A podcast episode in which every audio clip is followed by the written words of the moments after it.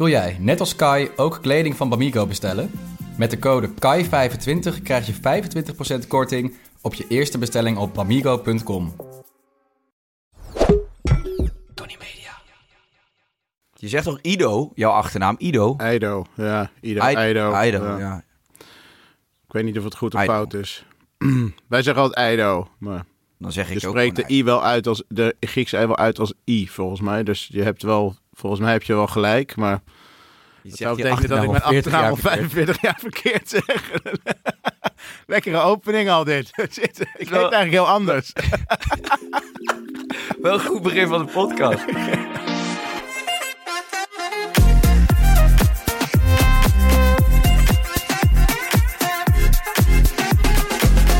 Dames en heren, welkom bij weer een nieuwe aflevering van Even Relativeren de podcast. Eh, leuk dat je luistert of kijkt. Ik heb vandaag een hele toffe gast, niemand minder dan Tabe Eido. Of Dankjewel. Ido. Mooi. Eido. Eido. Maar officieel is het met de I volgens mij. De Y spreek je uit als de I, dus waarschijnlijk heb ik mijn naam al 45 jaar verkeerd uitgesproken. Dankjewel eh voor deze wake-up call. We komen er eh, tijdens deze podcast achter inderdaad dat Tabe zijn achternaam al 45 jaar eh, verkeerd uitspreekt. Maar ik vind het wel tof van nou, waar, waar, komt die achternaam vandaan oorspronkelijk? ik weet niet, ik zeg altijd dat het Iers, de Ierse, eh, Ieren in iets Iers is of zo. En ehm, mensen die als eerste ook Amerika hebben ontdekt. En er is een heel verhaal achter, maar ik heb eigenlijk geen idee. Jouw familie heeft Amerika ontdekt. Nou ja, ik heb geen idee. Eh, Je bent zo lekker normaal gebleven? Maar ja, ik weet niet. Mensen denken soms is het Japans, want mijn naam ook Tabe. En eh, ik heb ooit een keer ging solliciteren. Toen werkte ik bij Endemol voor een stage. Toen wilde ik nog stage lopen bij Heineken. Dacht ik, oh, dat is leuk.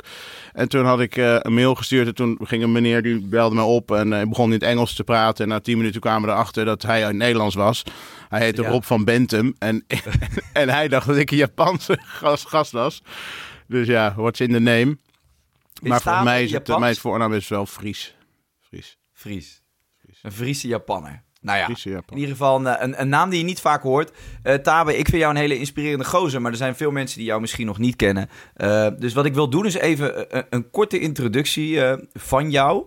Eh, die kun je het beste zelf geven. En, en vervolgens werken we dan toe naar waar wij elkaar van kennen en eh, waar wij veel contact over hebben. Want daar wil ik het zeker over hebben tijdens deze podcast. Maar kun je jezelf even, ja, het is altijd een beetje corny, maar even gewoon, je hebt best wel wat meegemaakt. Ehm, zeg de laatste tien jaar van Tabe tot nu. Ja, nee, ik ben Tabe, dus eh, 45 jaar. En eh, ik zei in mijn, eh, mijn privéleven heb ik een, eh, een hele mooie vrouw en drie stiefkinderen en een dochter van mezelf, Grace, van zeven. En ehm, zakelijk gezien denk ik dat ik eh, mijn hele leven een beetje gebakken lucht verkocht. In de media- en entertainmentwereld, reclame, concepten. En eigenlijk op papier eh, kader ik alles dik voor elkaar. En dacht ik van, eh, wauw, als ik het afstreep, eh, hè, wat ik net al zei, geweldige kinderen, super vrienden, relatief gezond, geweldig creatief werk. En ik had toch ergens iets van, hmm, dat onbestemde KUT-gevoel eh, in me. Dus ik dacht, ja, wat ga ik daar nou aan doen, weet je wel? Is dit het dan? Is dit het leven dan? Hè? Op een gegeven moment ook veel bereikt, zakelijk gezien, maar hoogte- en dieptepunten van awards gewonnen in Cannes en, eh, en bedrijven naar de beurs, maar ook burn-outs en faillissementen. Dus het hele pakketje gewoon eh, bij elkaar gekregen. En toen dacht ik, ja, ik kan eigenlijk niet meer zo heel veel veranderen in de dingen die ik kan bereiken of wil bereiken of zo. Voor mijn gevoel had ik alles wat ik graag wilde bereiken wel gehaald. Het had misschien veel hoger en beter gekund, maar, ehm, maar tot mijn wensenlijstje had ik het gehaald. Toen dacht ik, ja, het enige wat ik eigenlijk kan veranderen is mijn dag anders indelen. Dus toen dacht ik, weet je wat, ik ga in plaats van dat ik elke avond maar zit te Netflixen en wijn zit te suipen, ga ik eens een keer super vroeg op. En ik probeer mijn dagindeling iets te veranderen. Dus dat heb ik gedaan een paar jaar geleden. En toen eh, dacht ik, nou, dan moet ik ook, als ik dan vroeg op ga, moet ik wel echt fucking vroeg op. Dan wil ik die gast met een krantenwijk ook gewoon verslaan. En toen kwam ik erachter dat die eh, heeft The Rock, Dwayne Johnson en eh, een paar gasten die, die, die trainen altijd om half vijf 's ochtends. Dus ik dacht, nou, dat ga ik dan ook gewoon doen. Half vijf eruit. Dus dat heb ik een paar jaar geleden, dacht ik, dat ga ik doen. Ben ik gaan doen. En toen ja, gebeurde er gewoon iets in me. Dat was gewoon echt next level. En toen dacht ik, holy shit, wat is hier aan de hand? Het kan toch niet waar zijn dat zo vroeg opstaan zo'n mega impact heeft in je totale, totale eh, gestel en welzijn. En je kijk op het leven en op je dag met name. Dus toen eh, ben ik dat eh, verder gaan ontdekken en, eh, en uiteindelijk een boek over geschreven wat heet One Day. En het gaat erover hoe je dus je leven in één dag naar een hoger niveau kan tillen. En een kettingreactie van happy chemicals kan activeren. En het zit een beetje in het concept of de idee wat jij denk ik zelf nu ook ervaart nu je het zo van het trainen bent. Dan heb je eigenlijk alles wat je, waar je grip op hebt, heb je top-notch in orde, zeg maar, toch? Want je moet gewoon, je kan niet één steekje laten vallen. Dus je drinkt niet, je eet gezond, je traint veel, je gaat op tijd naar bed, zeg maar. Dus uiteindelijk kan je zeggen dat is een holistische, holistische approach, want je bekijkt alle dingen die je om je heen hebt uh, als impactvol in hoe je je voelt. En heel vaak doen we dus één ding goed. We gaan bijvoorbeeld een maand niet drinken. Maar wel vet veel stress en lekker vet eten, weet je wel. En dus dan heb je eigenlijk niet de opbrengst van alles tegelijk. En ik denk dat jij dat nu ook heel erg ervaart. Dat je gewoon zo super in je vel komt te zitten. Omdat je eigenlijk alles wat je doet goed doet voor jezelf. Maar het laatste wat je voelt is dat je een saaie lul bent. Mm. Herken je dat? Dat je totaal niet saai voelt nu? Dat je eigenlijk mega goed in je vel zit? Nee, ja, voor mij is het vooral nu met, uh, met het trainen. Voor de mensen die luisteren en niet weten wat ik doe. Ik ben aan het trainen voor, uh, voor de mensheld. een doel, zingeving in hetgeen, in hetgeen van wat je wil bereiken. En gewoon een doel stellen voor jezelf en, en, en daar vol voor gaan, dat geeft mega veel voldoening. En ja, je, hebt, je krijgt ook respect voor jezelf. En dat klinkt misschien een beetje gek, maar dat is een heel, heel prettig gevoel. Want je bent jezelf niet meer aan het bedonderen met, met goor vreten, veel nee. zuipen, uh, drugs en dat soort dingen. Uh, je bent jezelf uh, ja, aan het onderhouden op een goede manier. Ja. Dat vind ik een prettig gevoel. Ja, maar het lijkt dus normaal gesproken heb je denk ik ook in je gedacht. Het is, het is ook super knap wat je doet. En het werkt ook mega goed dat je een doel hebt waar je naartoe streeft, zeg maar. Dus dan kan je het ook opbrengen, zeg maar. En het, maar ja. je zal het ook merken straks als je ermee stopt. Dan denk je, hm, het zat eigenlijk, dat is eigenlijk zo lekker. Dan wil je het eigenlijk wel een beetje door blijven doen, zeg maar, in je leven.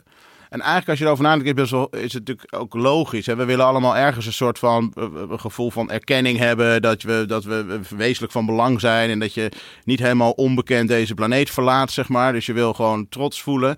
Maar eigenlijk, ja, of jij het nou of iemand anders het nou zegt, of jouw eigen stem, die hersenen hebben dat eigenlijk niet zo goed door. Dus het is heel simpel. Als jij trots wil voelen, dan kan je natuurlijk heel veel doen om je heen en de wereld. Maar je kan ook jezelf trots laten voelen. En nou, wat jij doet is, en dat is allerlei dingen die je normaal moeilijk vindt. En dus ben je extra trots op jezelf. Dat is natuurlijk wel tof. Hè? Ja. Want je komt dus echt een stukje verder dan je ooit geweest bent. Um, en zo makkelijk is het eigenlijk. Ook je nest uitkomen, weet je, super vroeg.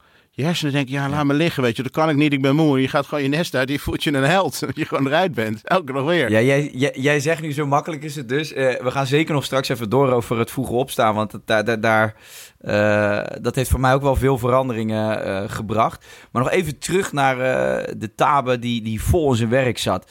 He, je was bezig met geld verdienen, wellicht ook aanzien krijgen van, van, van, van de buitenwereld. Uh, daarbij veel gefeest ook. Hè? Uh, ja. Het leven bestond uit lekker eten, uh, ongezond eten, drankjes, drugs, whatever. Alles wat erbij komt kijken. Ja. Wat waren toen op dat moment de grootste pijlers in jouw leven? Waar, waar leefde je op dat moment voor? Als je terug, terugkijkt naar, naar die tijd. Nou. Nou, ik denk op een gegeven moment... e-, Eerst wil je natuurlijk een bedrijf, bouwen. Je hebt het gevoel dat je iets te brengen hebt aan de wereld. En dan uh, wil je groeien. En het gaat goed en goed. En het wordt groter en groot. En op een gegeven moment dan... Uh, ja, zeker in de reclame en tv ben je afhankelijk elke keer van losse opdrachten. Dus die zijn soms mega groot. En als het weer afgelopen, dan is het even weer niks. Dus je ja. leeft ook met een soort van stress. Omdat je werknemers, ik had er 40 of 50, ja, die hebben, een, uh, die hebben gewoon een paycheck. en die verwachten elke maand salaris. Maar de opdrachten lopen zeg maar als losse blokjes. Dus op een gegeven moment ben je gewoon, eigenlijk word je gedreven door een soort stress. Een continu gejaagd gevoel dat je weer iets moet binnenhalen, zeg maar. Ja. En eigenlijk om die stress dan de baas te zijn of te kunnen weerstaan, dan is het natuurlijk lekker om nog even uh, aan de drank en de drugs en laat naar bed en dan en je veel af te laten leiden, dus nog veel series kijken of nog maar nog iets anders gaan doen, waardoor je eigenlijk ook dat moment om naar bed te gaan, wat eigenlijk goed voor je zou zijn, om een beetje rust te pakken, uitstelt. Ja, dus, dus in beginsel ben je aan het gaan voor succes, om het uiterste uit jezelf te halen, te laten zien wat je in je hebt. Dat wordt op een gegeven moment geld en dan wordt het bij mij in dit geval weer het een soort van, ja, een negatieve spiraal. Dat je op een gegeven moment zoveel stress hebt om alleen maar eens te zorgen dat de cashflow zeg maar op orde is. Ja. Ja, en dan ben je eigenlijk je doel helemaal aan het voorbij gaan. En het, het, het, zeker met creativiteit. Ik bedoel, het laatste wat goed is voor creativiteit is stress. Want dan ben je mm. totaal niet meer iets aan het verzinnen zelf. En dan ben je alleen maar een panic mode eigenlijk. En dan ben je ook heel hard aan het interen op je gezondheid. Weet je, je Ja, die hersenen die zijn maar iets van uh, 2% van je totale lichaamsgewicht. Maar die vreten gewoon 20% van je calorieconsumptie op, van je energie. Dus als je de hele tijd maar aan het stressen bent in je hoofd, dan ben je aan het eind van de dag kapot. Dus ja, sporten, weet je wel. Ik dacht, ja, doe je, dat doe ik niet. Ja, ging naar de gym, weet je Dan ga je zitten in die apparaten en dan zet je muziekje op en je doet het vijf keer zo. En dan ga je gapen en dan denk je, nou, dat is niet vandaag. We doen het vandaag niet. En dan via je Nike-app toch even delen dat je vier kilometer hebt gelopen op Facebook. En dan likejes krijgen en je kan weer door naar de kroeg. Brie, brie eten en rode wijn inschenken. Ja. Ja. dat is het gewoon. Weet je, en uh, ja, en natuurlijk, en dan ben je weer brak, dan slaap je slecht, dan word je ochtends weer wakker, begint gelijk die ellende. Je wordt ook altijd een beetje rukwakker dan, want het is altijd weer shit, te laat. Of je zit gewoon niet lekker in je vel. Ja. Dus, uh, terwijl er heel veel dingen wel leuk waren, hoor, maar die stress gaat dan echt wel overheersen. Ja, vervolgens ben je, uh, het is een heel lang proces geweest tot, tot waar jij nu bent. er zijn tijdens die carrière hebben twee grote burn-outs plaatsgevonden bij jou. Waar, ja, waren die burn-outs uiteindelijk het begin van, van de verandering? Ja, zeker. Dat was wel de, de, de begin van de wake-up call, zeg maar. Om te beseffen van, oké, dit gaat zo niet meer, zeg maar. Dus dat is natuurlijk een signaal. Dus ik schrijf ook in mijn boek, eigenlijk zag het, het leek toen ik het kreeg het zwartste gat wat ik ooit in was gegaan. En uiteindelijk, uh, na een tijdje kwam er nog groter lichtpunt, heb ik niet ervaren, weet je wel. Dus, het, mm. uh, dus uiteindelijk ben ik heel blij mee, zeg maar, dat ik echt wakker ben geworden. Je maakt uiteindelijk, eerst moet, kreeg, kon ik helemaal niks, was fysiek en mentaal helemaal naar de maan. Dus ik kon echt niet meer werken. Ik ben ook in mijn eentje wereldreis gaan maken, lang om weg te zijn. Omdat ik gewoon, ja, de, de, de elastiek is gewoon geknapt. Um, en ja, toen ben ik dus heel hardnekkig word je op de feiten gedrukt, zeg maar, van onbewust gedrag, wat gewoon totaal niet, zeg maar, leidt tot, tot een gezond uh, en gelukkig leven. En alleen al, weet je, hoe vaak je je telefoon pakt, weet je wel, hoe vaak ik e-mails, hoe, dingen, hoe vaak ik dingen tegelijk aan het doen was. Ik had ja, nooit echt aandacht, zeg maar, voor bepaalde dingen. Want je bent ergens, maar je bent ondertussen met je hoofd Hè, ben je alweer bezig met, oh ja, die facturen moeten betaald. Of, oh, die klant moet wel vallen, weet je wel. Moet die nog bellen. En ja, dus dan ben je je privéleven is het ook niet. Ja, je hebt gewoon geen ruimte meer, zeg maar, voor, voor iets. Dus zeker, dat was het begin. En mijn tweede burn-out, toen had ik daarna al, wat ik, heb ik gekregen, maar dan had ik, was ik wel elke dag aan het sporten al een paar jaar. Dus ik was fysiek gewoon helemaal top-notch eigenlijk. Alleen, ik kreeg mentaal gewoon een, ja, meer een soort bore-out eigenlijk van iets wat niet, zeg maar, vervulling was, zeg maar. Dus dan kan je ook een burn-out krijgen, maar die is toch een ander level dan allereerst. Dus als je dus niet sport, en je hebt eigenlijk een continu verhoogd stresslevel in je lijf. Dus een continu verhoging voor cortisol. Maar je doet niks anders eraan om dat te verlagen. Ja, dan brand je dus echt gewoon heel hard op. Ja. Um, dus die tweede, die tweede burn-out was heftiger dan de eerste?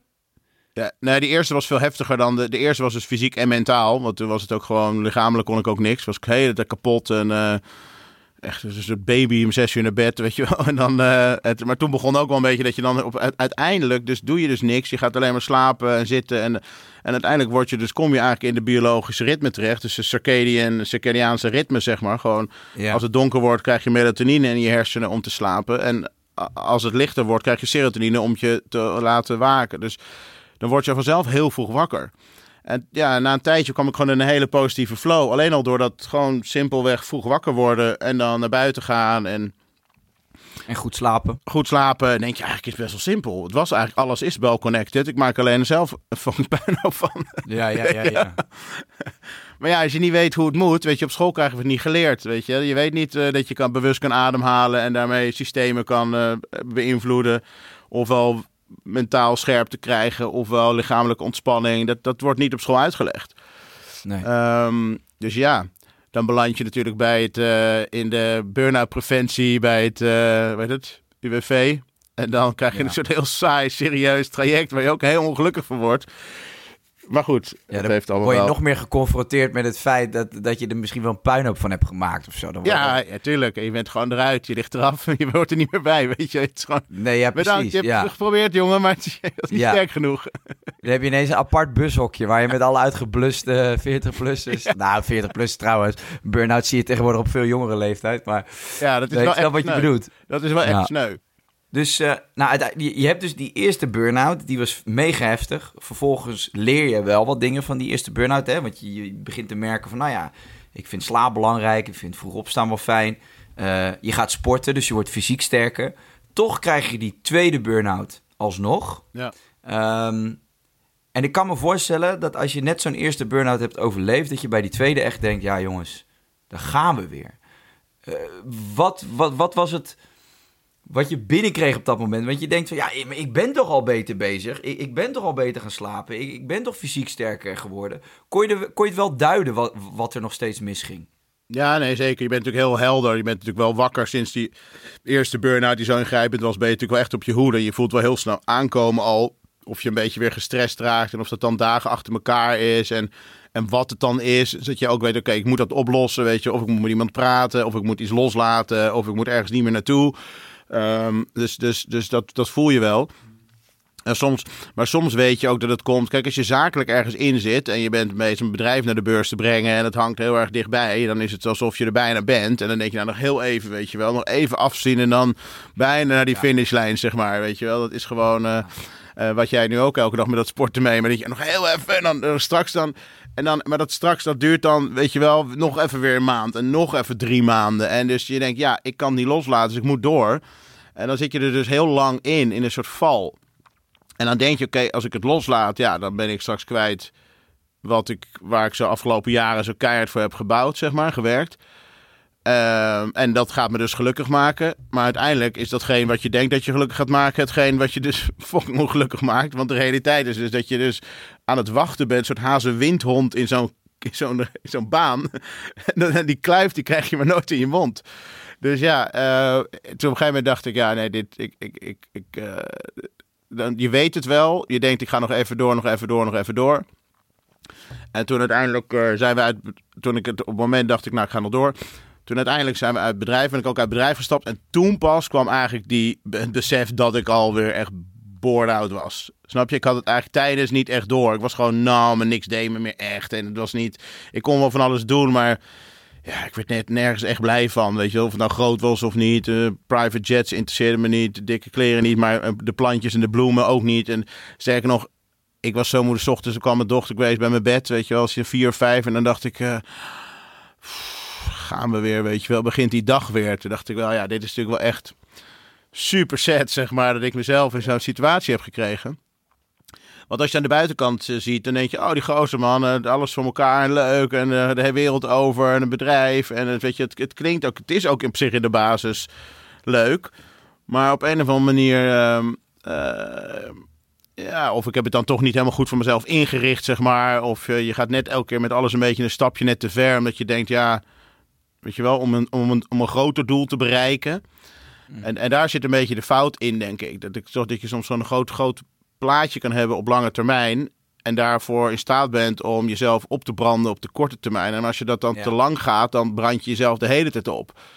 Ja. Hè? En, en, en, en hoe groter dat doel, hoe belangrijker dat wordt. Het voelt ook een beetje zo'n gokkast of zo, waar je een paar rug hebt ingepropt of een paar meijer. En op een gegeven moment dan kan je bijna niet meer weg bij die kast. Dus je denkt, ja, doe je. Nee, nee. Gaan we, Hij moet ja, een keer vallen. Ja, en nu ga ik ook gewoon. Ja, ja. ja. Dus het is wel een mooie uitspraak, zeggen ze wel eens. Hè? Dus een burn-out. You can, do, you can do anything, but you can't do everything. Zeg maar. Dus je kan in principe. En, en dat is het ook een beetje. Weet je. Op een gegeven moment wil je ook gewoon. Ja, je doet te veel. Omdat je zelf. Ik denk toch ook moet accepteren dat je dan. Of, of, uiteindelijk is het heel lekker als je be, beseft wat je eigen beperkingen deels zijn. Ja. Voor jou. Zeg maar, waar, wat goed genoeg. Wat goed is voor je. Hè, dus. Um, ja, ik dacht, alles is goed voor mij. Ik kan alles, weet je, je bent niet bezig om aan je beperkingen te denken, want dat helpt je ook niet echt, toch? Dus, je, dus je, ja, je denkt alles, tot op een gegeven moment iets komt van, poink, um, uh, hallo, stop maar eens even jij, uh, meneer Ido of Eido. Hoe heet ik ook alweer? Maar, eigen, maar, maar, eigenlijk, eigenlijk uh, ja, je hoort het natuurlijk van heel veel mensen. Een, een burn-out is achteraf gezien natuurlijk altijd het grootste geschenk, omdat ja. je wordt met je neus op de feiten gedrukt. En uh, ja, als je echt aan de grond zit, in het meest duistere plekje, dat, dat, dan kom je tot de realisatie dat wat je gedaan hebt de afgelopen jaren en al die patronen die je zelf hebt aangeleerd en uh, al die externe factoren waar je altijd achteraan gerend hebt, je eigenlijk gewoon veel te ver van jezelf af hebben gebracht. Maar je moet dus wel soms, helaas, en dat hoeft, hoeft niet voor iedereen zo te zijn, maar veel mensen hebben dat, dat donkere punt wel nodig om zich dat te realiseren. Jij hebt het ook gehad. Uh, vervolgens ben jij eigenlijk, en dat, dat, dat brengt ons ook een beetje bij je boek. One Day, ik ben het ook gaan lezen. Uh, ik zal daar straks ook wat meer over vertellen waarom ik dat ben gaan lezen op dat moment. Uh, maar in dat boek beschrijf je eigenlijk letterlijk zoveel verschillende factoren die invloed hebben op je, op je, op je mind, op je lichaam. Uh, praat over slaap, over, over voeding. inderdaad over wat doet telefoons met je hersenen.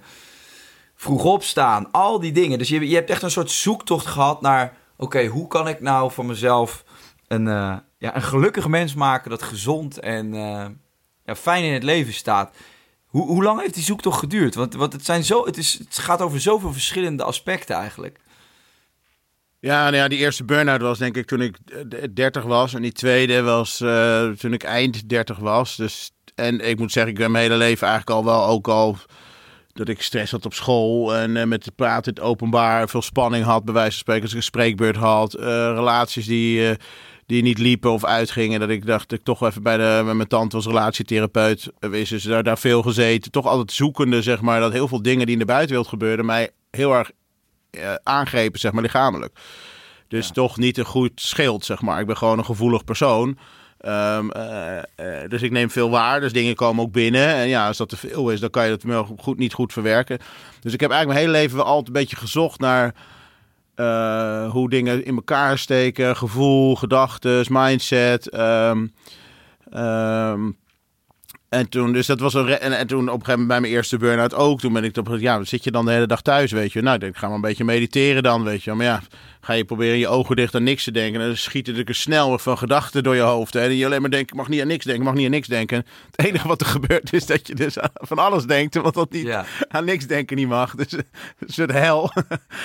ja, en toen op een gegeven moment, dan ben ik toch voor mezelf gaan kijken van ja, weet je, van fuck, dit leven wat ik nu doe, al die dingen, beter eten, vroeg op. Het voelt als een soort kick, want ik krijg elke keer een shot van happy chemicals van. Dus ik dacht dat het, dat het boring was en een soort militair met een saai leven. Maar het, het gaf me een enorme kick en een goed gevoel. Maar ik denk, ja, elke keer was ik overal, overal waar ik kwam, kwam ik ook wel in een soort sientje waarvan ik dacht, ja, dat is wel weer de andere kant van het spectrum, weet je wel. Ik bedoel, hè, met Colombiaans uh, voer, zeg maar, je keukentafel eindigen om zes uur met allemaal mensen is één ding. Maar zeg maar met allemaal treehuggers, uh, klei eten in Thailand, ja, ja, weer de andere, weet je. Het is gewoon... Er zit ook nog, zit ook nog iets in het midden. Er zit iets in het midden. Ja. Dus, dus ik dacht, ja, dat is er niet, zeg maar. Dat is best wel jammer. Dus ik dacht, ja, degene die, die het verkopen, om maar zo te zeggen, of verkondigen... Ja, zijn niet per se de mensen waar ik in eerste instantie veel van aannam, zeg maar. Mm. Soms is het ook dat een gevaar. Dat je dus de mensen die je als voorbeeld ziet of waar je tegenop kijkt, een bepaalde manier van leven hebben.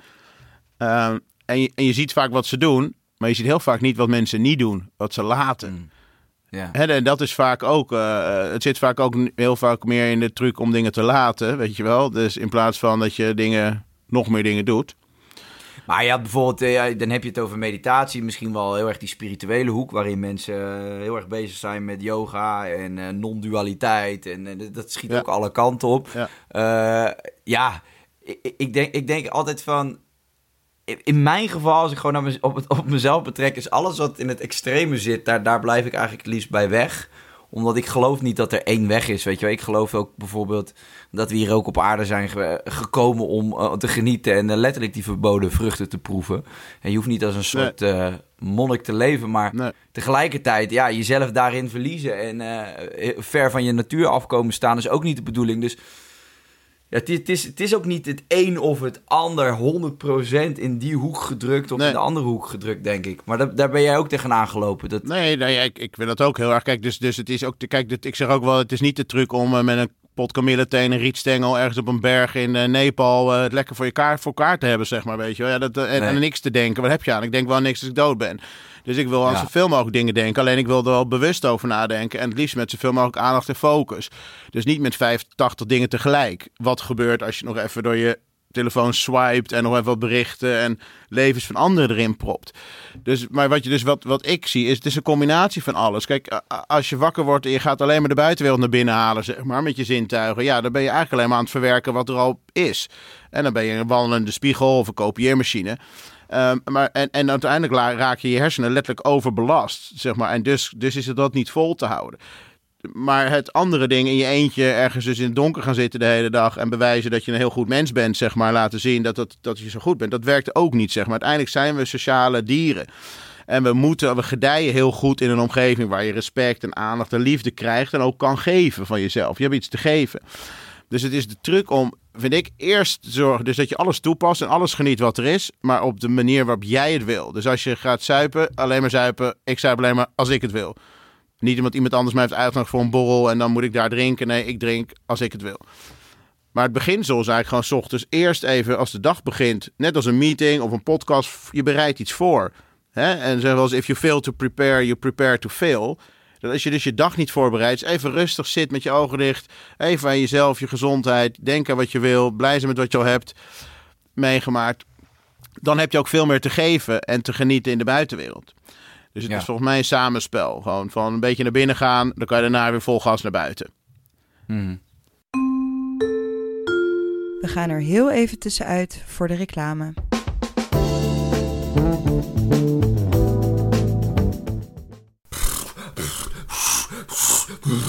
Jongens, dames en heren, hier op Ibiza is het op dit moment wel 220 graden. Alsof je de oven inloopt. Het is niet normaal. Snik, snik heet. En dan ga je zweten en transpireren. En wat wil je dan? Wat wil je dan? Nou, zeg het dan. Zeg het dan. Precies. Dan wil je ventilerende kleding van bamboetextiel. En waar krijg je dat? Bamigo is dan je beste vriend. Want als je net als ik helemaal verschroeit van de hitte... Dan bieden zij kleding aan die zacht, luchtig, ventilerend is en van bamboetextiel en daardoor dus duurzaam. Geen reden om in andere kleding te lopen. Ga dan naar bamigo.com en shop je rot. Succes ermee en zweet je. Jij, jij, hebt eh, eh, in, je boek One Day heb je eigenlijk gewoon een soort van eh, ja, je hebt een soort van tool ontwikkeld.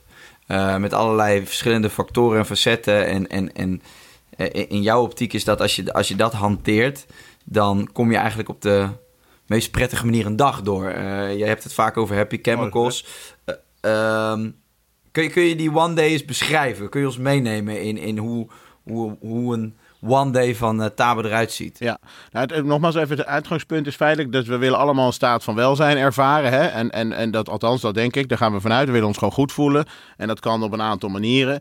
Nou, en dat gevoel dat wordt bepaald door je hormonen. En geluksgevoelens wordt bepaald door je gelukshormonen. Hè? En die kun je aanmaken met wat je denkt en wat je doet. Maar we denken ons heel vaak in een split second ongelukkig. En daarna gaan we er van alles aan doen in de buitenwereld om ons weer gelukkig te maken. Nou, Mm.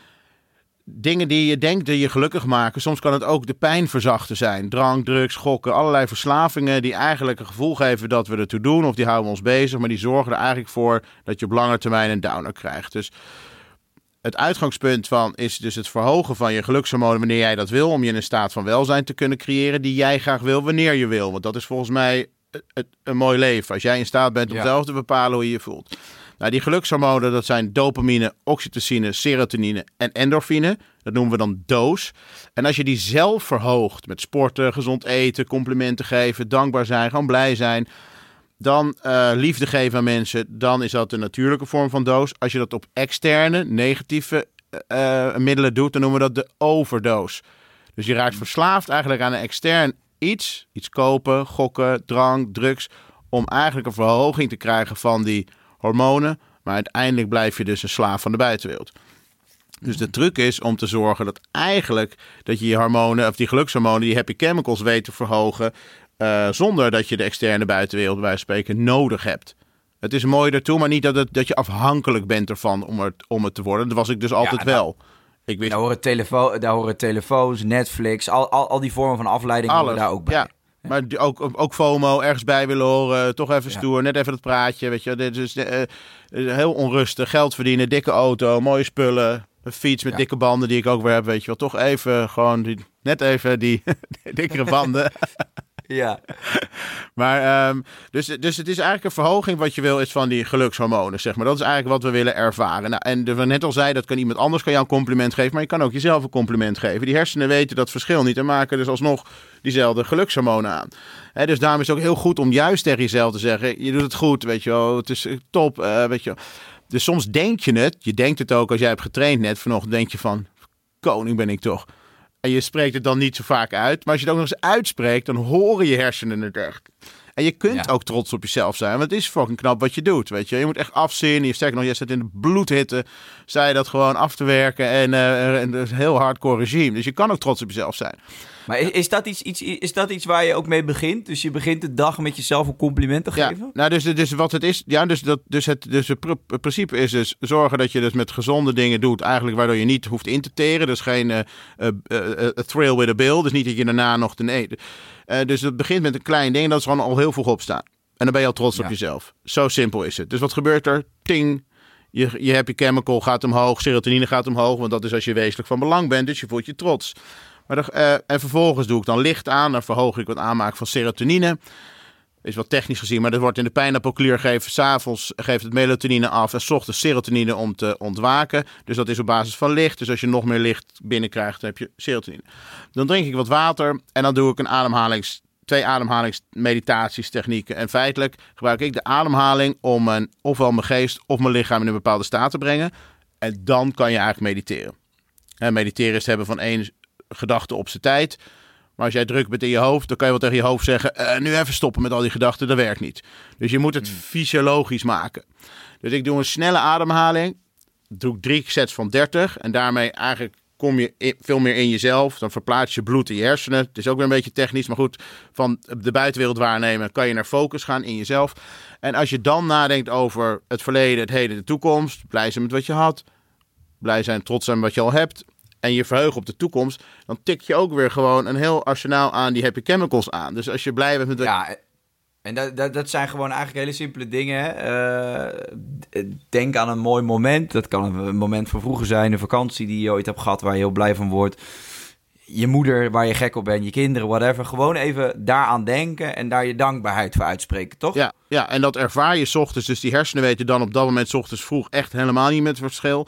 Je hebt nul afleiding, je bent super rustig in je hoofd, je hebt geslapen, dus je bent mega uitgerust.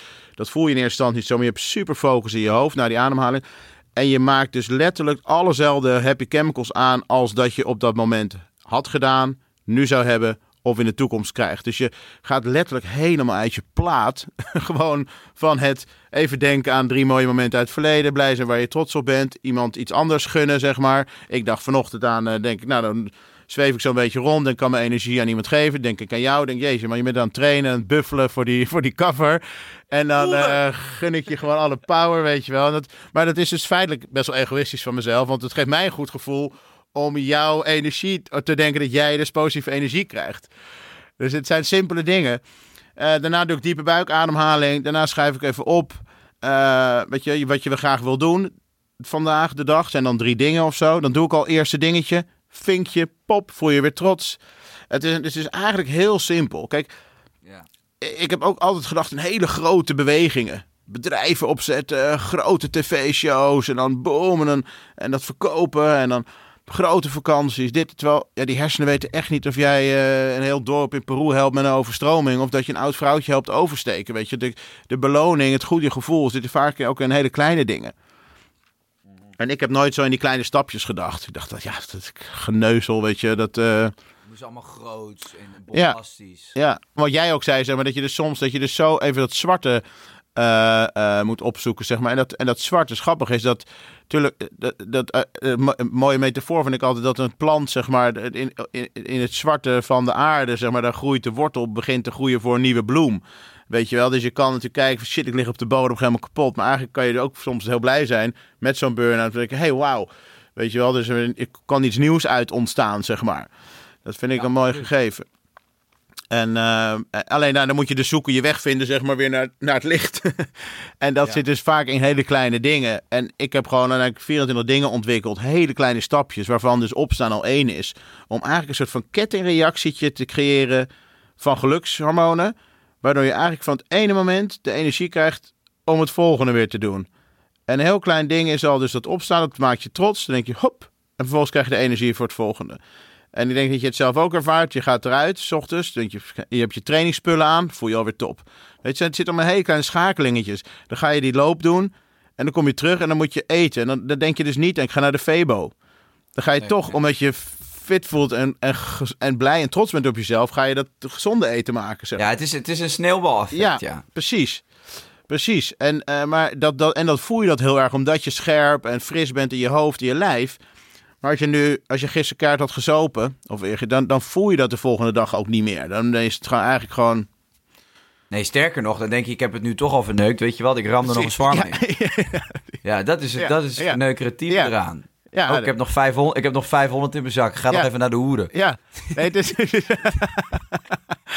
ja, je, dat, normaal, normaal nu koop ik een quinoa van. Ja, ja nee, maar het is, zo, zo, het is gewoon links, zoes, helemaal naar de hemel, zo, hoppakee, de hel in rennen.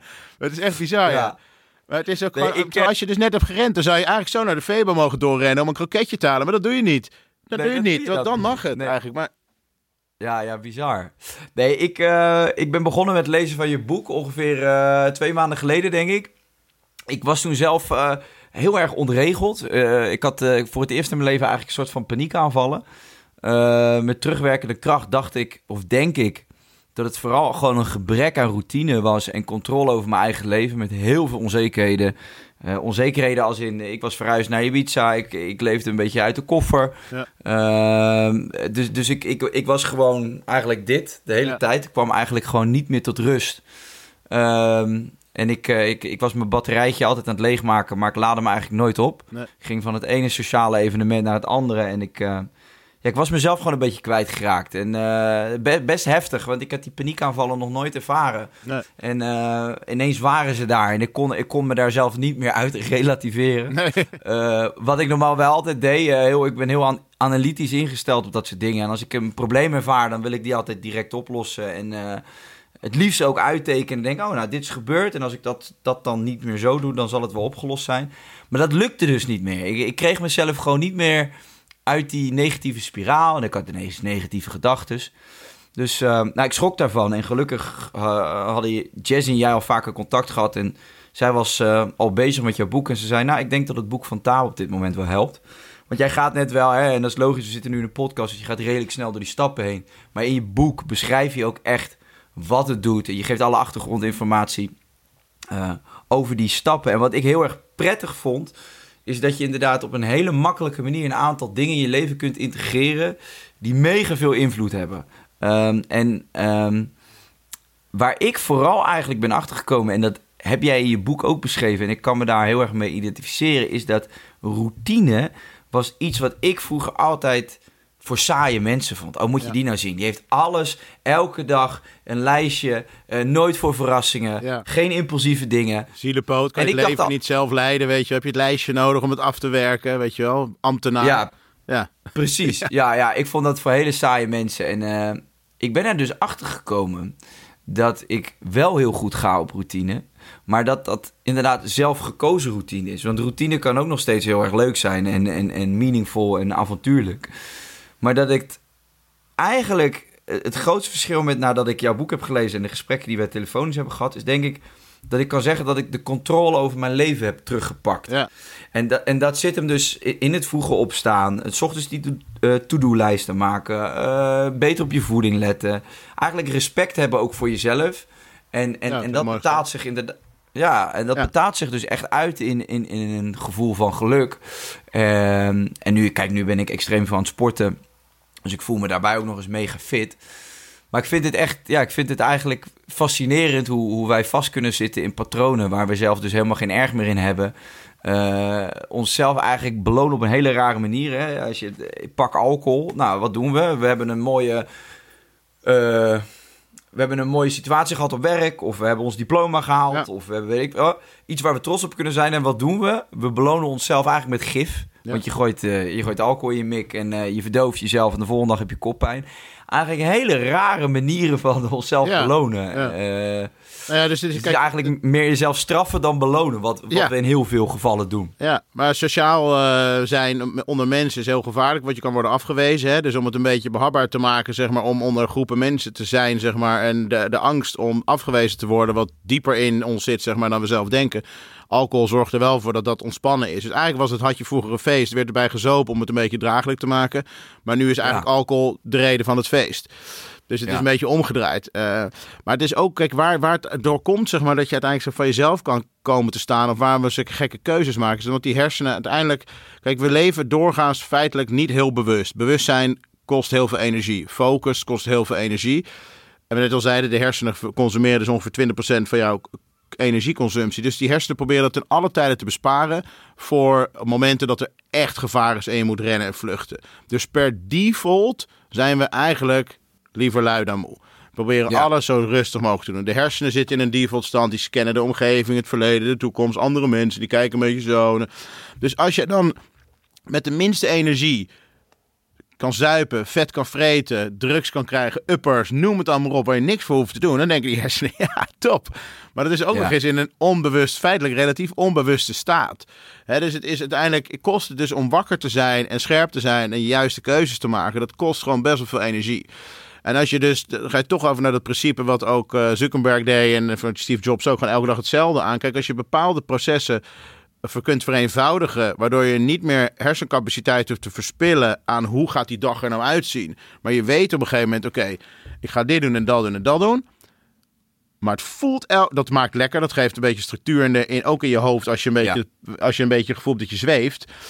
Maar het zorgt er ook voor, het is niet zo dat dat betekent dat je dan elke dag op dat moment hetzelfde voelt. Elke dag geeft het weer een andere energie, een el- ander gevoel. Dat is er zo mooi aan eigenlijk. Hè? Dus, je, Ja, ja, ja. dus je zorgt wel voor een stukje vastigheid. Maar je gaat elke dag weer iets nieuws voelen. En op een gegeven moment denk je van ja, dit werkt dus. En eh, het houdt je dus ook nog eens bewust en, eh, en, en helder genoeg om... De, kijk, je maakt makkelijk eh, een korte termijn een slechte beslissing voor een lange termijn doel, zeg maar, weet je, of voor een korte termijn doel. En dat is natuurlijk ook trick, eh, gevaarlijk. Dus ik bedoel, dus het is heel makkelijk om nu even slecht te eten, want dan krijg je nu de impuls dat je, of nu even te gaan zuipen met die vrienden, want dan is het gezellig, maar dan heb je morgen de kater ervan. Nee, ja, en het grappige is dat je, ook als je ouder wordt... Ik vind eigenlijk, eigenlijk is drank wel een perfecte metafoor ervoor. Eh, je hoort iedereen zeggen na een 25e... Jeetje, ik moet wel heel erg lang bijkomen van die katers. Hè. Die katers duren niet een uur, maar die duren te- tegenwoordig drie dagen. En, en, en, en dat is ook wel weer... Ja, tekenend eigenlijk inderdaad voor wat jij nu zegt. Je, je hebt even korte termijn, krijg je een kick, hè? Want eh, een groepsdruk, hè, je bent met, met vrienden Ja. in de kroeg. Nou, weet je wat, laat ik dat biertje maar nemen. Want ik ben een enorme spiegel voor de jongens als ik het niet doe. En dan krijg ik alleen maar klachten de hele avond. Van, nou, wat ben je saai? Omdat eigenlijk iedereen geconfronteerd wordt met het feit van... Oeh, er staat iemand die zichzelf respecteert. ja. Eh, dus dat pak je dan maar. Of je voelt je ongemakkelijk. Of je hebt gewoon even zin om eh, nergens over na te denken. Whatever de reden is om te drinken. Dat pak je dan. En, en dat, daar heb je inderdaad een paar uurtjes dan plezier van. Maar je bent vervolgens wel alweer drie dagen bezig... om dat, die rotzooi uit je lichaam ja te krijgen. En weer ruimen, ja. helder te worden in je kop. Dus Ja. je maakt inderdaad heel veel... Ja, het klopt wat je zegt. Je maakt heel veel korte termijn beslissingen... die, die ook alleen maar korte termijn effect hebben. Maar lange termijn eigenlijk... Nee, en, dus, en, die, en die alcohol verdoven die bewuste geest. En daardoor kan je niet helder nadenken. En fiets je zo weer die frikandel erin, zeg maar, met extra mayo. Ja. Want het maakt niet uit. En dan toch even die chips. Weet je, dan gaat het gewoon dus het inderdaad weer die, die, die, die naar beneden.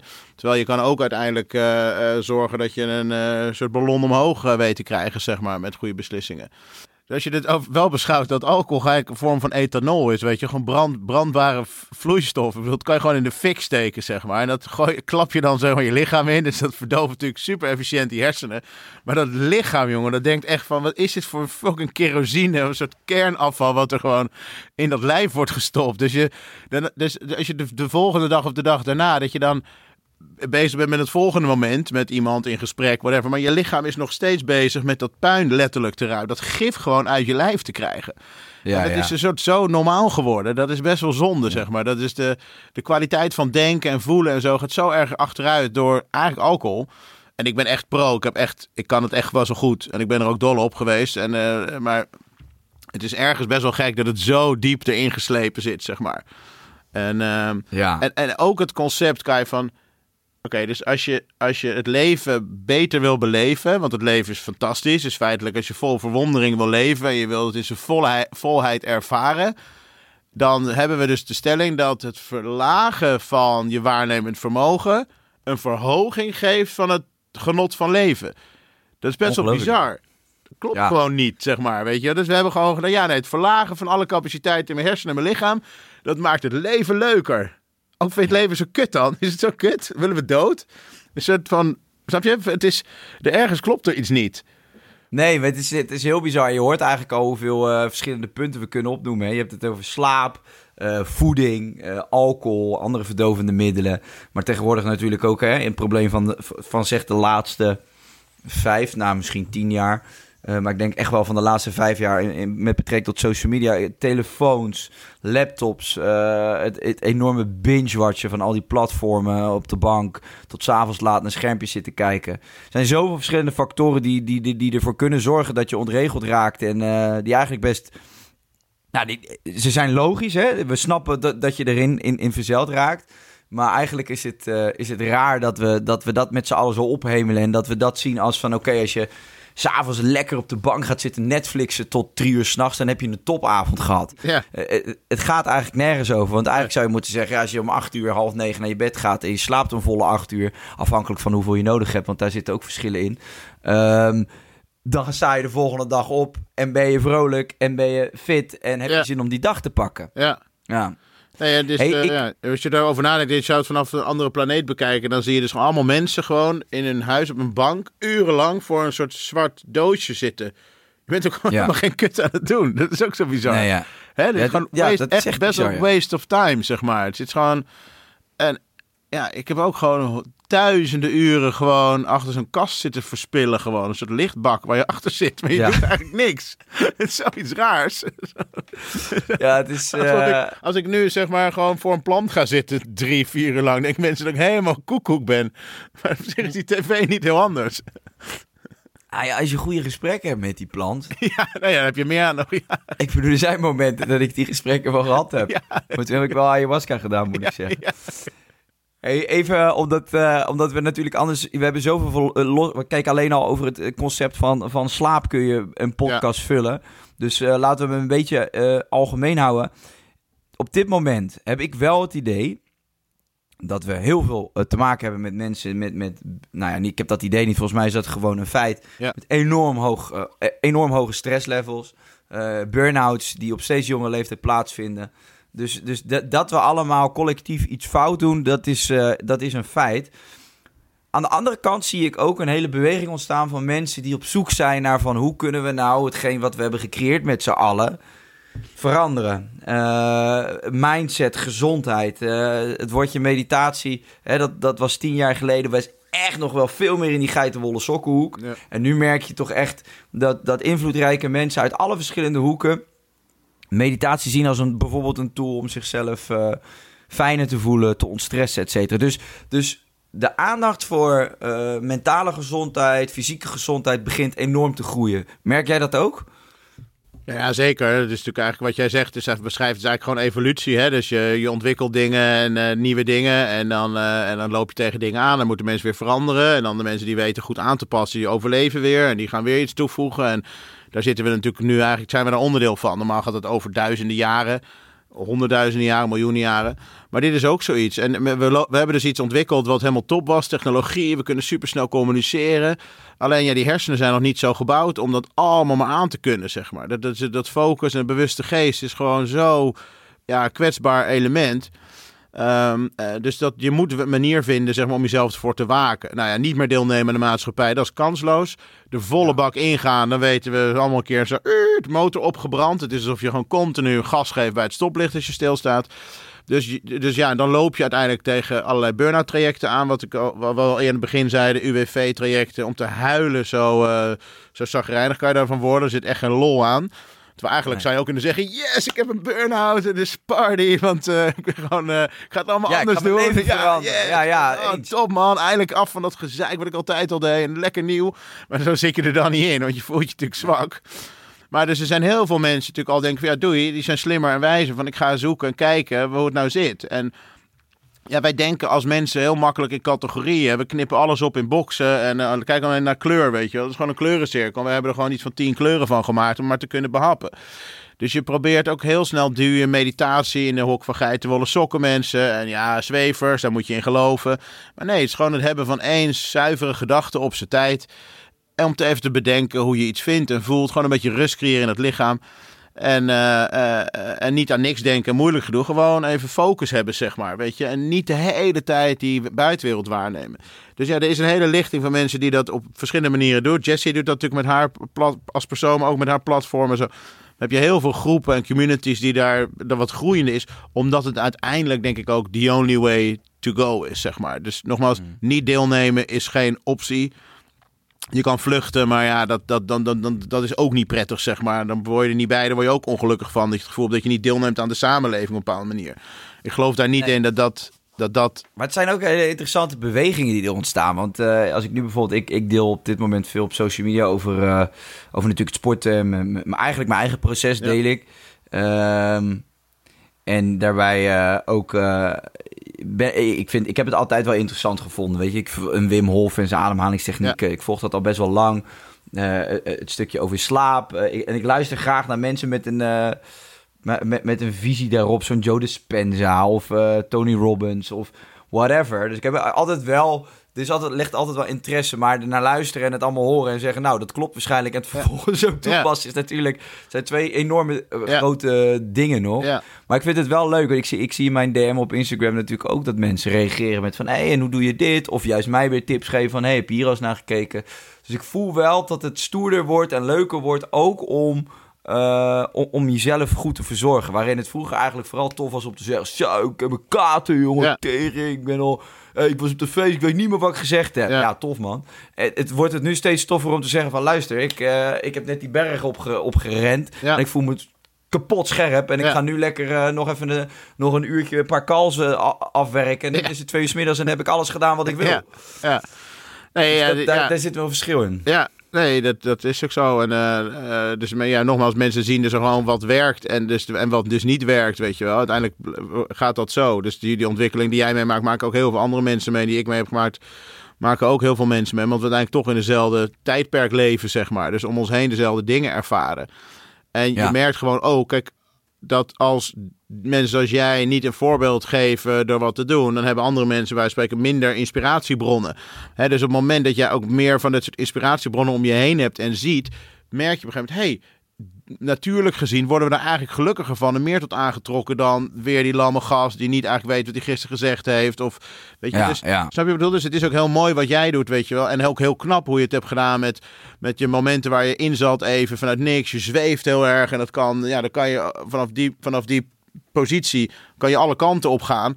Maar je hebt toch heel mooi ben je gaan zoeken en gaan kijken van oké, wat werkt voor mij? Hoe kan ik dit nou concreet maken? Weet je, en hoe krijg ik nou meer grip? Hoe krijg ik die benen weer een beetje op de grond en dan weer doorbouwen? En uh, ja, weet je, dat, dat, dat, dat vinden mensen natuurlijk ook. Iedereen vindt dat mooi om te zien. Maar dat is ook gewoon echt. Dat is gewoon puur. Snap je? Dat, dat, ja, voor mij kwam die, uh, die eigenlijk ook op zo'n bizar moment. Omdat ik was eigenlijk, hè, waar ik het net over had, ik was inderdaad een beetje zwevend, uh, last. ik, voelde, ik had weinig routine, weinig controle over mijn leven. Ik werd ook geleefd, mijn batterij was heel erg leeg. Ik heb veel met jou gebeld ook daarover. Jij, jij maakte dat ook wel heel erg simpel. Jij zei, ja, met jouw werk en hetgeen wat je doet, ben je eigenlijk altijd aan, aan het leveren en aan het aanstaan. En je maakt die batterij leeg, maar als je hem nooit meer oplaadt ja, dan heb je toch een probleem. En, en dat was, ja, dat klinkt, het is bijna kinderlijk, maar gewoon dat even visualiseren in je hoofd. Ik, ik zie nu echt dat batterijtje. Ik voel ook wanneer je leeg begint te raken. En denk ik, hé, hey, hij is nu bijna op de grond. Ik wil dat groene balkje weer omhoog. En dat soort rare visuele uh, uh, trucjes, die helpen mij nu door te denken, na deze avond, ik, ik, ga toch even niet meer naar die vrienden toe. Want waarschijnlijk wordt het dan laat. Ik ga gewoon slapen. En, en dat heeft er wel weer voor gezorgd dat ik een soort van controle kreeg over mijn leven. En toen kwam dat verhaal. En toen dacht ik, oké, maar dit is perfect. Want dan heb ik ook nog een groot doel. En ik denk dat ik vorig jaar nee had gezegd. Want ik had dan gedacht, ja, pleur op. Ik zit hoogzomer hier op Ibiza. Ja. Ik, ga even, ik, ga, ik ga even een beetje in, in, inboeten op mijn patatas bravas ja. en mijn cerveza. Ben je gek geworden. En nu dacht ik, nee, doe het nou maar. En ik ben heel erg blij nu. En ik, uh, ja, nu zit ik er... Uh, zit ik er vol in. En ik, ik heb ook, merk ook nu al dat mijn gedachtegoed begint te veranderen. Uh, met betrekking tot voeding, maar met, ook met betrekking tot slaap. Uh, eigenlijk alles. Uh, en dat je wel, ik, ik weet ook wel, als dit doel voorbij is, die, die, die, die shoot van de mensen, dat is allemaal leuk. Maar daarna een soort van gedragsverandering echt hebben bereikt, dat is voor mij een veel groter doel. Ja, ja, je het gaat vanzelf wel merken waar je op een gegeven moment weer tot wordt aangetrokken, zeg maar. Dus zal je het helemaal Ja. loslaten en dan vervolgens ga je toch iets missen. En dan doe je dat weer en dan denk je, en dan word je dus toch automatisch weer aangetrokken. En daar zit eigenlijk de kracht. Dus dat je, dus dat je omdat je van dingen een goed gevoel krijgt door ze te doen, er weer tot aangetrokken wordt. Dan krijg je dopamine om het te, te gaan doen, zeg maar. Dus je motivatiedrugs. En dat zal je straks weer gaan merken. En dan gaat het bijna vanzelf. Dan hoef je ook niet te zeggen, ik Ja. moet in die routine. Maar dan gewoon dan geeft het je een lekkerder gevoel. Ehm, en dat hoef je ook niet dan elke dag heel rigide te doen. Maar gewoon op momenten dat jij... Ja, dan weet je... Kijk, het is heel lekker om te weten hoe je in stilte kan... eh, Of in ieder geval wie je met jezelf kan zijn en gelukkig kan zijn. Het is ook lekker om te weten hoe je s'avonds het licht... eh, aandoet, zeg maar, in de Ushuaia of weet ik veel waar. Weet je wel, het is, het, is, Ja. het is prettig, maar het is wel prettig als je ook weet waar die andere kant zit. En, en, Ja. die, en, die, en die heb jij nu opgezocht en die weet je te vinden. En dat, dat kan je dan altijd, eh eh daar kan je naar teruggrijpen. En, en denk ook dat er dingen zijn die... er zijn een aantal dingen die zo fucking makkelijk zijn en zo basic, die je leven veranderen als je die weet. En als je ze niet weet, dan is het. Hè, dus neem even ademhaling, hoe simpel dat eigenlijk is en wat het voor je kan doen, bewuste ademhaling. Maar neem even slaap. Dat als we, we weten dat alles wat we waarnemen, gaan onze hersenen opslaan en gaan verwerken. Want zo zitten we in elkaar. Wat jij zegt, daar luister ik naar, dan ga ik verwerken. Dus als ik er nog even een Netflix-serie in mieter voor ik ga tukken, dan geef ik mijn hersenen een bak huiswerk mee, dus ik slaap minder goed. Het zijn simpele dingen, zeg maar. Wat je doet voordat je gaat slapen, bepaalt hoe je slaapt. Maar met eten ook. Ik bedoel, je eet om te leven. Dus hoe meer je eten leeft, hoe meer leven je tot je neemt. Maar we eten de meest dode shit van, van de wereld, weet je wel. Dus Ja. ja, waarom voel jij je zo goed? Omdat je heel levendig eten eet eigenlijk nu. Dus het zijn sommige van die dingen dat je denkt, ja... Kan het toch waar zijn dat we zulke basic eh, tricks of tools van ons eigen lichaam... Ja, ik vind het een wonderlijk eh, eh, shocking eigenlijk dat we dat op school allemaal niet te leren krijgen. Zo van, nou, hier is je Ja. kwart en eh, heel veel plezier, jongen. Vol gas en Ja, eh, dan ga je hard. En, hè? Maar we zijn, we zijn toch eigenlijk ten onder gegaan aan on- onze eigen eh, evolutie. Als in, we hebben, we hebben prachtige ontwikkelingen doorstaan. En dat heeft ervoor gezorgd dat we een, een mega comfortabel leven zijn gaan leiden. en kunnen leiden. Maar dat heeft er ook voor gezorgd dat we ja, gewoon zwak zijn geworden. Nooit meer die, de, Ja. de weg van de weerstand opzoeken. Alles moet binnen handbereik zijn. Kijk nou naar die flitsbezorgers in Nederland. Weet je wat? Dat je binnen vijf minuten je pleepapier in huis hebt. Ja, top. Weet je wel, het, het, het, zijn, het, het is misschien een stom voorbeeld, maar uiteindelijk het feit dat je dus voor dat eten of die snelle hap of whatever niet eens meer naar buiten hoeft te gaan om hem te gaan halen, om te bewegen, om hem bij je te krijgen. Dat is natuurlijk wel, ja, dat, dat, zie ik, dat vind ik wel een soort van, ja, ten ondergaan aan je eigen evolutie. Want dadelijk ben je nergens meer toe in staat. En ik vind wel dat eh, als je ziet waar, de, waar het menselijke lichaam toe in staat is en je geest en, en je fysiek, ja, dat is ongelooflijk, man. Daar, daar zit zoveel rek in. En dat is ook Ja. zo fucking interessant om dat uit te zoeken. En, en het comfortabele van, van waar wij nu in zitten met die telefoons, alles binnen handbereik bestellen, alles binnen één seconde bij je voordeur. Ja, dat is wel iets waar, eh, waar we misschien heel hard voor gewerkt hebben met z'n allen, maar waarvan we misschien nu ook moeten concluderen van, nou, dit gaat er wel voor zorgen dat we echt niet meer afkomen van die patatgeneratie. Nee, nee, maar kijk, er zijn wel een paar dingen. Ik ben het uh, echt wel helemaal met je eens. Maar, die, maar bijvoorbeeld met, kijk, de, met de flitsbezorg. Zeg maar, uiteindelijk zo- zoeken we ook naar dingen die het leven, de kans op ons overleven vergroten, zeg maar. Die meer zekerheid bieden om te overleven, als je het over evolutie eigenlijk hebt. Dus, dus, dus we proberen processen efficiënter te maken, waar we normaal gesproken misschien afhankelijk waren of er wel of geen eten was. Hoe meer er zekerheid van eten is, hoe, hoe prettiger dat is, zeg maar. Dus dat, dat proberen we allemaal, zeg maar, te verze- dus zekerheden te krijgen, zeg maar. Want om, omdat het de kans op overleven vergroot. Het is pas een probleem. eh, die flitsbezorgers feitelijk niet zo niks mis mee. ten- Tenzij als je dus daarna nooit meer gaat bewegen. Weet je, Ja, dus er nee, zijn heel veel dingen. Dus, ja. Dus, dus, dus het is altijd ook een beetje. Je moet eigenlijk zeggen: oké, sommige dingen zijn goed, andere dingen zijn minder goed. En het andere, kijk, wat ook een gevaar is, wat je dus zegt inderdaad met die comfortzone. dus kijk, het grootste verlies wat mensen hebben, eh, of de grootste pijn die mensen voelen, zeg maar, waar het meeste gevechten op zijn, is op basis van statusverlies. Dus de status bepaalt uiteindelijk, zeg maar, waar we de hele dag mee bezig zijn. En op het moment dat die status, dus die proberen we ook te verzekeren. En we doen dus van allemaal dingen om eigenlijk die statuspositie van onszelf te behouden. En dat zie ik als een groot gevaar eigenlijk, waardoor je dus steeds minder nieuwe dingen doet. Ik bedoel, kijk naar mensen, die, hoeveel mensen zijn er super, die super succesvol zijn, of ze althans zichzelf vinden met geld op de bank. Wat doen die dan eigenlijk nog? Heel vaak toch naar hetzelfde vakantieoord in de zomer, in de winter. Ze rijden allemaal dezelfde auto's. En eigenlijk denk je, ja, is dat het dan? Nee, het is eigenlijk het behoud van een soort van status. Mm. Eh, waardoor je bang bent en eigenlijk je positie niet meer verandert. En dus een beetje blijft zitten waar je zat. En, Ja. eh, en uiteindelijk, je ziet waarom jij ook dus heel goed gaat eigenlijk op wat je nu doet. is ook omdat het weer anders is dan dat je deed. Is Ja. ook verfrissend. Toch? Dat je weer iets nieuws ontdekt. Nee, absoluut. Nee, ja, het is, het is gewoon sowieso veel veranderd. Ik ben ook naar Ibiza gegaan om... eh, dat zullen veel mensen niet, misschien niet direct van me aannemen, maar het is toch, toch echt zo. Kijk, ik heb natuurlijk heel mijn leven gefeest en eh, alles gedaan wat God verboden heeft. Maar ik ben sinds ik hier op Ibiza woon echt naar bar weinig feestjes geweest. Omdat ik... Ik zit hier in het noorden van Ibiza. Ja, je kent het eiland.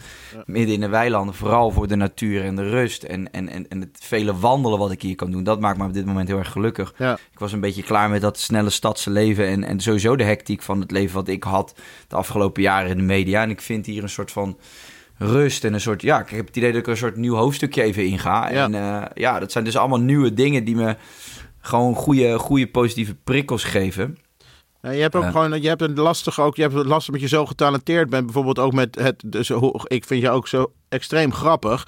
En je typetjes, maar ook hoe je zelf bent als humor. En, Maar het zorgt dus ook voor, dat zei ik dan tegen je, dat het lastig is. Want het is ook een, te- tegelijkertijd krijg je er ook een kick van. Omdat mensen, niet bewust, hè. Dit is gewoon, je maakt mensen blij de hele tijd, zeg maar. Ja, ja, bent ja. gewoon grappig van nature. En, en, en dus dat is onwijs verslavend om daarin te zitten. Maar wat je vervolgens daarmee ook doet. Dus als je niet doet wat je nu doet. Ja, dan ben je eigenlijk heel erg bezig. Niet bewust. Je bent niet een meeloper of probeert niet in te maken. Ik bedoel positief. Maar vanuit je. Dus dat je, dat je uiteindelijk heel met andere mensen eigenlijk aan het pleasen bent. En dan op van Ja, jezelf ja, los ja, kan tuurlijk. komen te staan. Weet Ja, je dan- zeker. maar dan is het eigenlijk vanuit succes en vanuit leukheid en gaafheid en gezelligheid en lachen. Maar dat zijn soms hele gevaarlijke. Ik, ik, wat ik, heb, ik heb dat dan zelf ervaren met mijn bedrijven, weet je. Wat is op zich een kick waar je naartoe wordt getrokken. Want ja, als een deal valt is het tof. En als je programma's worden ge- op tv komen is het geweldig. Maar uiteindelijk als je niet genoeg voor jezelf zorgt... dan uiteindelijk brand je letterlijk op. Gaat die batterij gewoon van groen naar oranje. Gaat naar oranje of geel? Rood. Klaar. Ja, ja. kan je weer in de hoek gaan zitten. Ja, en het rare is dat je... eh, en dan kom je toch weer een beetje bij... ehm, je, je, hebt, je hebt wel een soort... Je hebt wel echt een signaal nodig. En vaak is dat signaal... Is vaak, eh, bij, bij heel veel mensen is dat al te laat. Hè? En een echte burn-out. Jij hebt hem ervaren. Ik, eh, ik, ik dacht dat ik tegen een burn-out aan zat. En ik, ik heb nu wel met terugwerkende kracht het gevoel van... Nou ja, ik denk ook wel dat hij eraan had eh, gekomen op het moment dat ik was blijven doen wat ik deed. Ja. Of daar niet mee was- aan de slag was gegaan. Maar ik had ook wel even een, een moeilijke situatie nodig om dus dat besef Ja. te krijgen. Dus dan komen we weer eigenlijk bij het moment dat je denkt van... eh, hè, misschien dat de mensen luisteren nu of kijken en zeggen van... ik zit gewoon echt in een hele duistere periode van mijn leven. Ja. Eh, zie het eigenlijk maar als een geschenk. Want, want, want het gaat je dadelijk iets brengen waar je veel gelukkiger van wordt. En wat, Zeker. wat veel eh, houdbaarder is. En Ja. ja.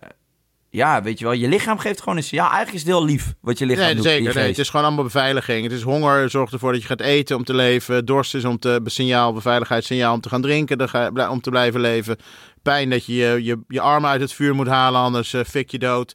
En eenzaamheid is, eh, de, is ons signaal van je moet wat gaan doen. Met, eh, je moet je gaan, met je gaan verbinden met andere mensen, anders gaat het niet goed. Ja. En burn-out is gewoon van gas. Je moet je hele leven ommieteren, want je hebt er een puinhoop van gemaakt. ja. maar het is. nee, maar het, weet je, het, ja, het, het is uiteindelijk. gewoon een beetje bij jezelf durven te zijn. Een beetje tijd nemen, s ochtends. Om een beetje gewoon naar jezelf te luisteren. En een beetje te voelen wat goed is.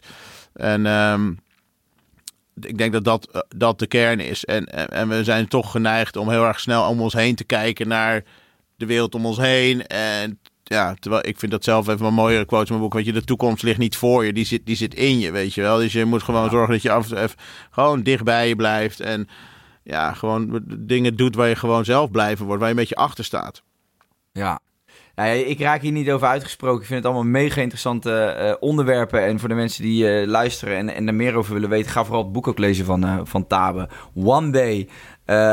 Want ja, er worden eigenlijk al deze aspecten in verschillende hoofdstukken extra belicht met achtergrondinformatie. Het heeft mij heel erg geholpen. En ik, krijg, eh, ik krijg geen commissie op zijn boeken, dus dat moet je gewoon van me aannemen. Dit is echt vanuit mij een tip. Ik weet dat al die kut-influencers niks meer doen zonder dat ze gesponsord worden. Ah, nee. Maar- maar neem, neem het van me aan. Het is echt, echt een tof boek. Hey. Tabe, je bent, ehm, je bent een nieuw boek aan het schrijven. Wil je daar Ja. al iets over vertellen? Ik ben eigenlijk heel benieuwd. Ja, nee, zeker. Ik ben een nieuw boek aan het schrijven en dat komt begin volgend jaar uit. En dat heet Well Connected. En dat gaat eigenlijk over het verbeteren van de verbinding eh, in jezelf, maar met name ook met de wereld of de mensen om je heen. En uh, natuurlijk is het belangrijk om je innerlijke welzijn te kunnen verbeteren met ademhaling, gezond eten, positieve gedachten, noem het dan maar op. Begrijpen hoe je je lichaam op any moment in een positieve staat kan brengen. Maar uiteindelijk zijn we sociale wezens en uh, uh, gewoon per default. Dus vanuit evolutie is het zo dat, dat als je in je eentje in het bos zat, dan werd je opgegeten. Dus die mensen bestaan niet meer. Dus je moest samenwerken om te overleven. Uh, we blijven als geen ander zoogdier langer bij ons moeder voordat we zelf kunnen voortplanten dan elk ander dier. Dus we zijn groepsmensen. En toch zijn meer mensen dan ooit eenzaam dan ooit. En dat is best een bizar gegeven, gezien het feit dat we technisch gezien meer verbonden zijn. En dus, dus sociaal welzijn heeft eigenlijk een enorme grote impact op je overall well-being. En ze hebben zelfs een test gedaan, een klein voorbeeldje. Ik ben nu een Stanford course aan het volgen over human behavioral biology. Dat gaat eigenlijk over, weet je, dus afwijzing, hoe erg dat voelt, eenzaamheid. Maar hebben ze een test gedaan met drie mensen aan de bal overgooien. Dus, uh, en dan uh, vervolgens met een, met een hersenscan om de, de activiteit te meten. En dan gooien we met z'n drieën naar elkaar. En op een gegeven moment stop, gaan wij alleen maar naar elkaar gooien. We gooien niet meer oh, die bal ja, naar, ja, naar iemand anders toe. En dus diegene die meet dan dezelfde activiteiten in de hersenen. Die gaan over de, pijn, de pijnregio. Dat noemen we dan de peenklap in de hersenen. Als, als iemand die een echte fysieke schop heeft gekregen. Dus je moet je voorstellen wat uitsluiting, niet eens pesten, al doet zeg maar met jouw lichaam in pijn en stress en mm. angst. En ja, we zijn dus continu, voelen we ons ergens niet meer bij horen. Op kantoor zijn mensen raar aan het doen. Die proberen dus weer hun, statuspositie te handhaven. Door naar beneden een beetje te trappen en naar boven een beetje te likken. Want ja, als je onderaan de groep belandt, dan kan je misschien wel eens bedrijf uitlazeren. En dan ja. Dus we zijn ergens, terwijl we zulke sociale dieren zijn, empathisch vermogen hebben, zijn we toch in staat om mensen rigoureus te cancelen, in een hokje te mieteren en vervolgens is iedereen die maar een labeltje heeft wat ook in dat hokje past slecht. We hebben het over Oekraïne of over... Nee, weet je, en, en dus het is, dat is heel bizars eigenlijk. Terwijl je denkt, mm. het is zo mooi verbonden. En we zijn dieper verbonden met elkaar. Maar toch maken we van, ons, van mensen om ons heen ook nog eens vijanden. Hè, de, de, je merkt zelf ook wel dat je gewoon binnen twee seconden op straat of zo zoep, van dat je dorp heb je al iemand gescand en dan heb je eigenlijk al mening over dat diegene zijn mond nog niet open gedaan. Dat is echt bizar. Dat is gewoon ook. Het is uiteindelijk bedoeld om, om ons te behoeden voor gevaar of even iemand in te schatten. Maar ja, weet je, deze tijd. Uh, Um, ja, kun je zo makkelijk mensen in hokjes plaatsen en ook met een door digitaliteit met een soort ultrasnelheid uh, gewoon cancelen van de planeet. Ik vind dat heel heftig. Mm. Dus dit boek gaat eigenlijk over een, een soort, ja, weet je, hoe, hoe ik me gedraag uh, heeft invloed op hoe mensen doen en hoe andere mensen zich voelen. En ook weer hoe andere mensen naar mij doen. En dat heeft invloed hoe ik me voel. Dus het is eigenlijk een soort loopje. Dus het moment dat ik gewoon gedag zeg en iedereen hier zegt... Jeetje, wat heb jij een mooie eh, broek aan en uh, zit jouw haar goed, uh, Ties. Dan, uh, en wat zit jou, wat een geweldig shirt heb jij aan, Kai. Dan, Dankjewel. Ja, alsjeblieft. Graag gedaan. Dan, nee, maar als je dus, dan draag je, dank, ja, ik ben er erg blij mee, dank je. en dan draag je gewoon bijna een positief klimaat om je heen, zeg maar. En heel veel mensen zijn natuurlijk wel zagrijnig of aan het klagen. Of, uh, dus ja, ben je nou, ben je nou, wil je nou uh, geluk uitdelen en vrolijkheid of toxic shit, zeg maar, om je heen. Um, ja. Dus het, is meer, het gaat al, ja, letterlijk over het verbeteren van de verbinding met mensen om je heen. En ook praktische tips over openbaar spreken. En uh, uh, als eerste de dansvloer op. En gewoon uh, allemaal dingen die met sociale angst te maken hebben om die te overwinnen. Want we zitten onszelf oh. zo fucking in de weg.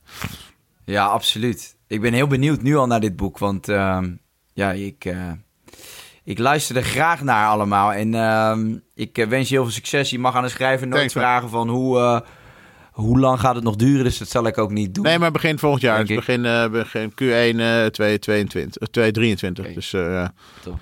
ja. Leuk man, ik wacht het met smacht af. Uh, Super, met smart af. Uh, en ik, uh, ik, ik zie en spreek je vast nog wel. dames en heren, ja, bedankt voor het, voor het luisteren en het kijken.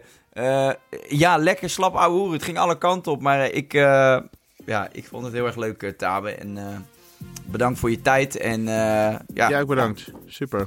Dat je op de fiets naar de studio bent gereden om uh, naar een scherm te kijken. nee, helemaal super man. Ik ben trots op je. Je doet het fucking goed en uh, hartstikke leuk. Thanks Tabe, insgelijk. En voor de mensen thuis, fijne dag en tot snel. Ciao, ciao.